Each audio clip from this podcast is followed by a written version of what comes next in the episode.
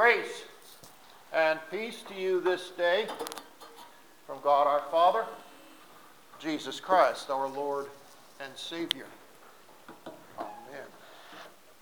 I have a rather strange question to ask of you as I begin today, but you got to listen to it carefully.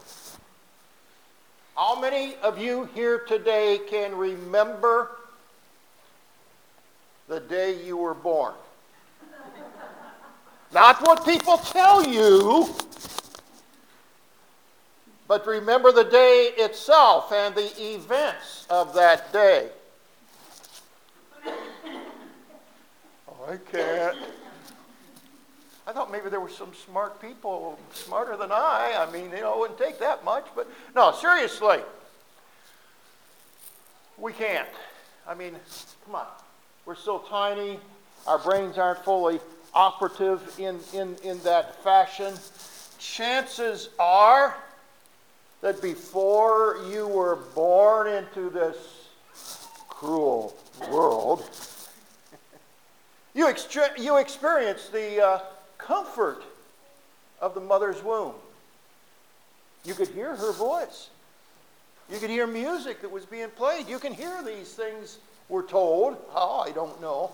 But uh, you can hear these things while you are still there within your mother. You're quite comfortable. Nice temperature, constant. You don't have to worry about, you know, everything is super duper cozy for you. But before you know it, all of a sudden you experience a whole bunch of pushing and pulling, and you think you're in a tug of war. I don't want to go. Remember that song back in the 50s, Please, Mr. Custer, I don't want to go?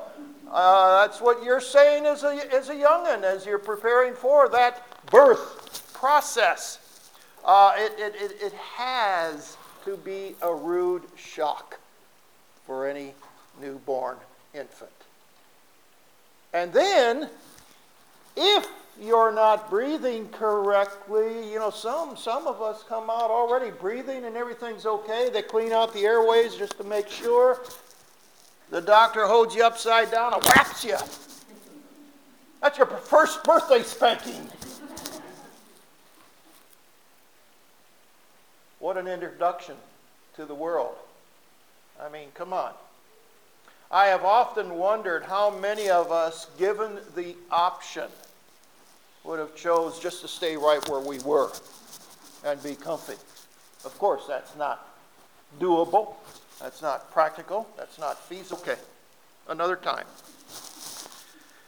Well, Jesus says, Most certainly I tell you, unless one is born anew, you cannot see the kingdom of God. This is something that Lutheran Church doesn't talk much about. You know, being born again, being born anew. I mean, that's, oh no, uh uh Acts. We don't do that. But here it is in Scripture. We can't ignore it. So it was with our first birth. We don't always talk about it because we don't know it. We hear stories, but it's fact. It's part of life. We could not see the world. We could not hear the birds sing until we had been born. We could not see our mother's face until we went through that trauma of childbirth. The pain and discomfort that we experienced, we don't remember, fortunately, but that was the price of being born, price of admission to this world, complete with all of its joys and with all of its sorrows.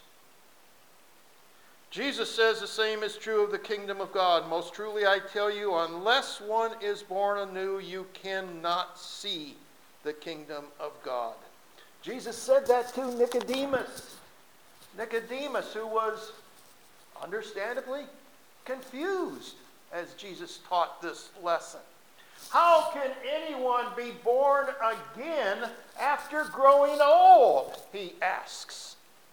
Can one enter a second time into the mother's womb and then be born? No. That just doesn't happen, at least the way Nick saw it. And Jesus says those words Most truly I say to you, unless you are born of the water and of the Spirit, you cannot enter into the kingdom of God. That which is born of flesh is flesh. That which is born of the Spirit is the Spirit. That's why we baptize children, to bring them into that company, into that family, into that presence. But Nicodemus didn't understand, and I'm not so sure as, as I look at this lesson that we fully understand it either. I mean, some of this is foreign to our uh, concepts and, and to our belief. What kind of person was Nicodemus? Who was he? Well, we, we know a Pharisee. He was a leader of the Jews. He was an intelligent sort of guy. He knew what was going on around him at that time. Uh, he, he, he, rare for a Pharisee, but he was respected in his community. People did look up to him. He was morally upright, and he taught God's Word. God's Word. He traveled amongst the leadership circles, yes, but he knew his God. And he tried to help others to experience that God. Nicodemus's friends started talking about this Jesus, this rabbi, and, and the teachings and the things that he was doing. And, and, and the leaders, the Pharisees, the priests, all of them were quite uncomfortable with what they were hearing because it challenged them a little bit. It, it was different. You know, the two favorite expressions within the Lutheran Church and many others We've always done it this way. We've never done it that way. Well, the same back then. What Jesus was teaching, what Jesus was saying, what Jesus was doing was totally contrary to the Jewish culture of the time. So Nicodemus decided he's going to find out for himself. But, but you know, he, he's, he's got to be careful with this. I don't want people to see me going to him. So, George, you tell me where he's going to be tonight, and, and after it gets dark, I'm going to go there and, and see this Jesus, okay?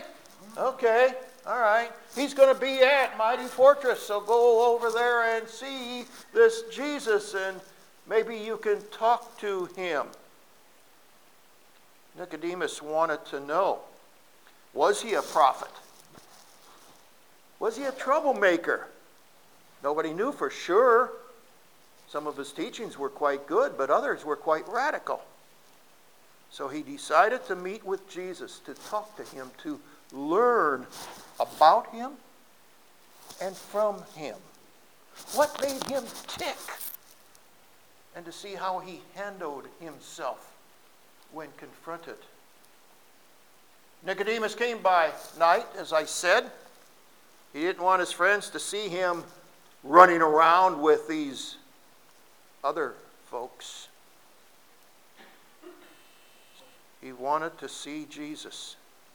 But he just wanted to talk to him. He didn't want any of that stuff to rub off on him. So let me stay back here and, and I'll talk to you from back here. What do you mean I got to come closer? I got to come closer and I, I can hear you fine back here. When Nick came to Jesus, he kept many of the doubts that he had to himself initially.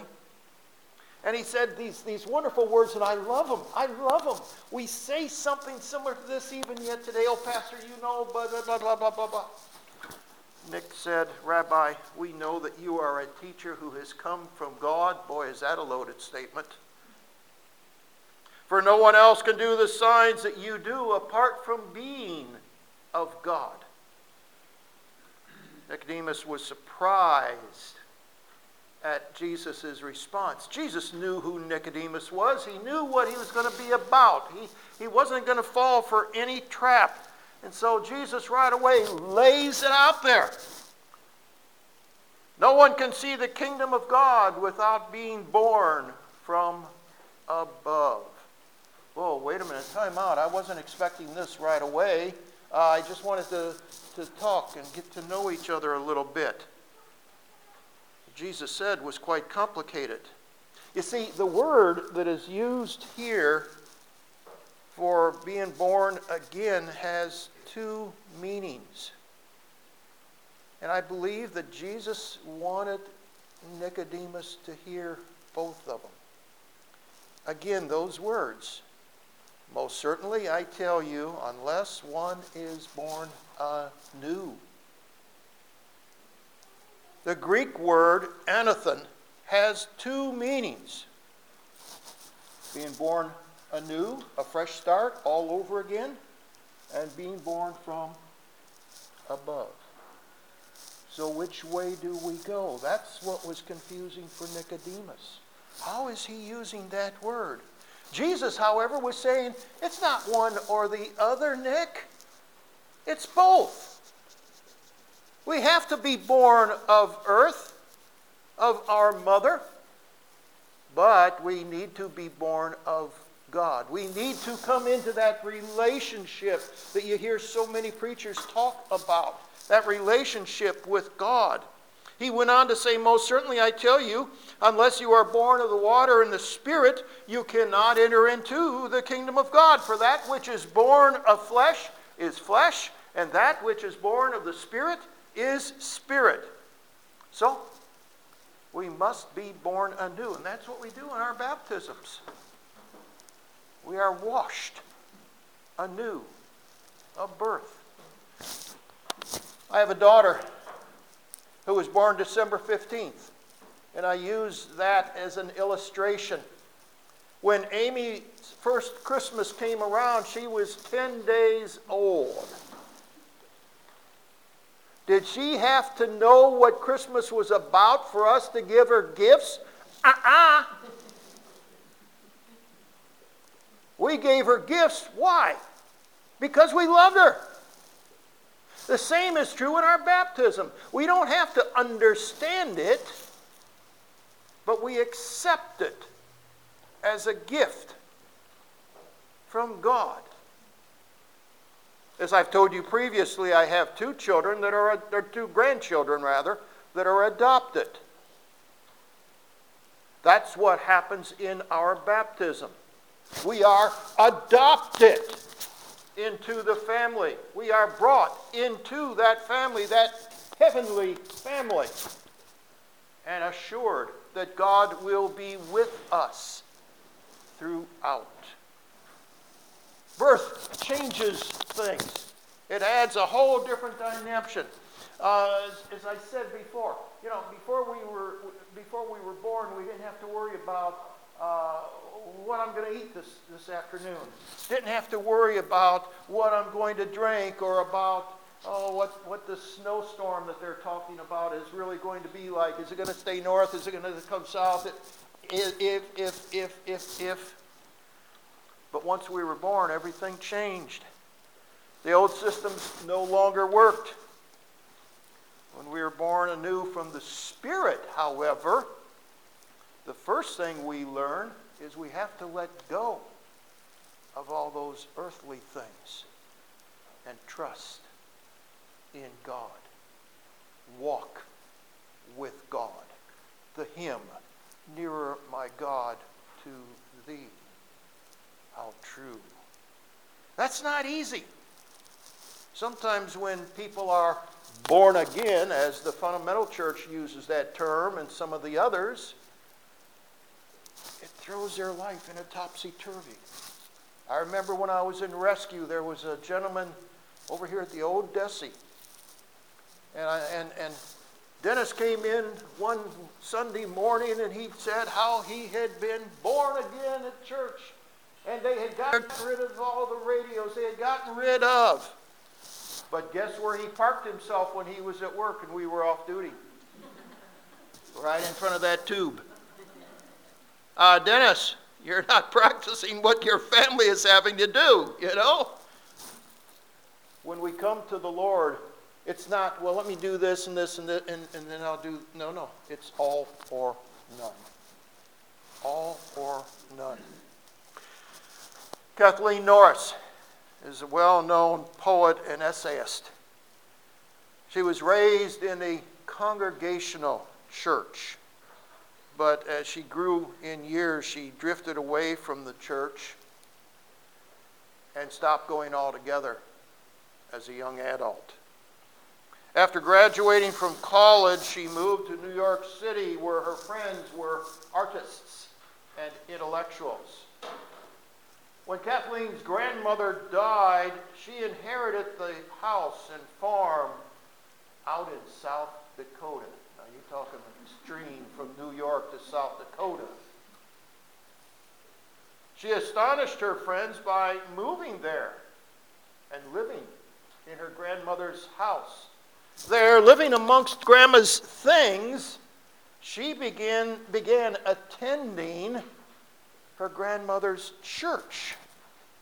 She traces her conversion a couple of years later to a chance visit at a Benedictine monastery.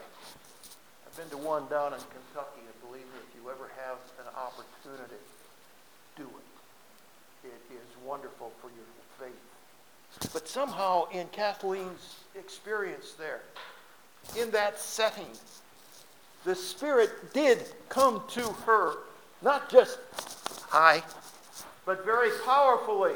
Hello! Do I have your attention? Yes, yes, yes. She stayed her course. She followed this conversion. She writes Conversion, conversion is frightening to oneself and to others precisely because it can be seen as a regression. We've got to go back to go forward. One's adult certainty about nature of the world is shaken. And this can feel like I'm being sent back to square one. Gradually, however, one learns to dis- discern the adult command behind Jesus' saying, Whoever does not receive the kingdom of God as a little child will not enter into it. Wait, I just contradict what he said to Nicodemus? Well, the ideal is yes, we do receive that as a child in that baptism. But I've had folks in their 90s come to me for baptism. And they still receive that same spirit. If we could respond when that friend asked Kathleen the question, how would you respond? The question was, Kathleen, have you had a lobotomy? Have you had something removed from up here? Are you okay? I'm fine. Thank you very much. Could not be better. Can you imagine that friend asking you, What's the matter? What's the matter? Did you have a lobotomy? Have you lost your mind? Have you gone nuts? You joined the church, you're getting active in, in that group? Well, that sort of thing happens. It happens to people who come to God from their friends who haven't experienced it yet.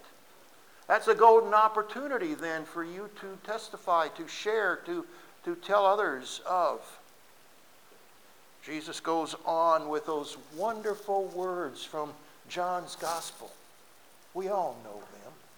For God so loved the world that he gave his only begotten Son to die for us so that we shall not perish, but have eternal life?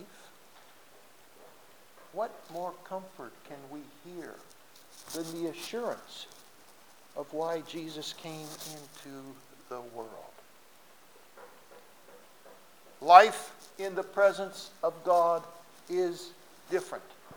Life in the presence of God can be so rewarding and uplifting and get us through so many trials and tribulation. I close with this little statement from Vance Havner, another writer, another composer. he says the following. He says, I came to Christ as a country boy. I did not understand all about the plan of salvation. One, one doesn't have to understand it, one only has to stand on it. I did not understand about electricity, but do I intend to sit around in the dark until I finally do? No. One thing I did understand, even as a lad, I understood that I was under new management. I belonged to Christ, and He was my Lord. That's the difference. That's the difference, folks. Once we are born anew, once we are born from above, born of the Spirit, we are under new management. We belong to Christ. He is our